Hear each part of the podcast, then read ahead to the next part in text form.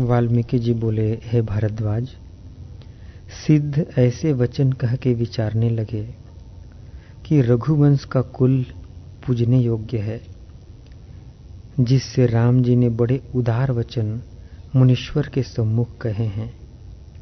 अब जो मुनीश्वर उत्तर देंगे, वह भी सुनना चाहिए। जैसे फूल के ऊपर भंवरा स्थिर होता है, वैसे ही व्यास नारद, पुलह, पुलस्त्य आदि सब साधु सभा में स्थित हुए। तब वशिष्ठ, विश्वामित्र आदि मुनीश्वर उठ खड़े हुए और उनकी पूजा करने लगे। पहले राजा दशरथ ने पूजा की और फिर नाना प्रकार से सबने उनकी पूजा की और यथा योग्य आसन के ऊपर बैठे। उनमें नारद जी हाथ में बहुत सुंदर वीणा लिए और श्याम मूर्ति व्यास जी नाना प्रकार के रंग से रंजित वस्त्र पहने हुए, मानो तारागणों में महाश्याम घटा आई है, विराजमान थे। ऐसे ही दुर्वासा, वामदेव, पुलह, पुलस्त्य, बृहस्पति के पिता, अंगिरा, भृगु और मैं भी वहाँ था।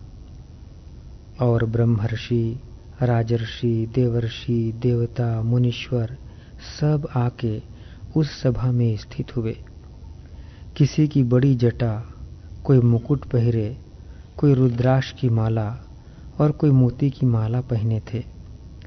किसी के कंठ में रत्न की माला और हाथ में कमंडलू और मृग छाला। किसी के महासुंदर वस्त्र, किसी की कटी पे कौपिन और किसी की कटी पे सुवर्ण की जंजीर थी। ऐसे बड़े बड़े तपस्वी जो वहाँ आके बैठे थे, उनमें कोई राजसी और कोई सात्विक स्वभाव के थे और सब विद्वान वेद के पढ़ने वाले प्राप्त हुए। कोई सूर्यवत, कोई चंद्रमावत, कोई तारावत कोई रत्नवत प्रकाशमान और पुरुषार्थ पर यत्न करने वाले यथा योग्य आसन पर स्थित हुए। मोहनी मूर्ति और दीन स्वभाव वाले राम जी भी हाथ जोड़ के सभा में बैठे और उनकी सब पूजा कर कहने लगे कि, हे राम जी तुम धन्य हो। नारद सबके सम्मुख कहने लगे, हे राम जी तुमने बड़े विवेक और वैराग्य के वचन कहे, जो सबको प्यारे लगे और सबके कल्याण करने वाले और परम बोध के कारण हैं। हे राम जी तुम बड़े बुद्धिमान और उदार आत्मा दृष्टि आते हो और महावाक्य का अर्थ तुमसे प्रकट होता है। ऐसे उज्जवल पात्र साधु और अनंत तपस्वियों में कोई विरला होता है।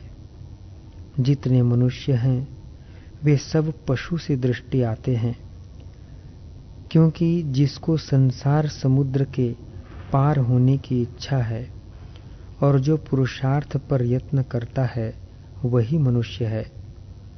हे साधो, वृक्ष तो बहुत होते हैं, परंतु चंदन का वृक्ष कोई होता है।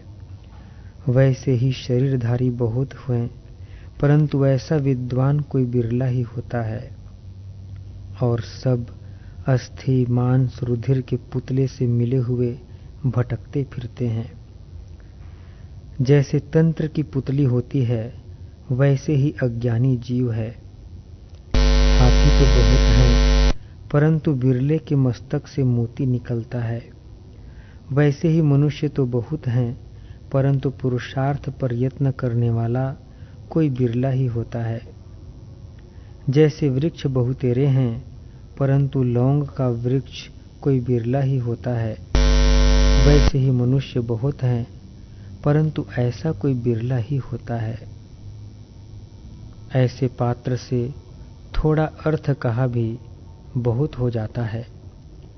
जैसे तेल की बूंद थोड़े ही जल में डालिए तो फैल जाती है, वैसे ही थोड़े वचन तुम्हारे हिये में बहुत होते हैं। हे राम जी तुम्हारी बुद्धि बहुत विशेष है और दीपक सी प्रकाश वाली और बोध का परम पात्र है। कहने मात्र से ही तुमको शीघ्र ज्ञान होवेगा और जो हमारे सामने तुमको ज्ञान न हो तो जानना कि हम सब मूर्ख बैठे हैं।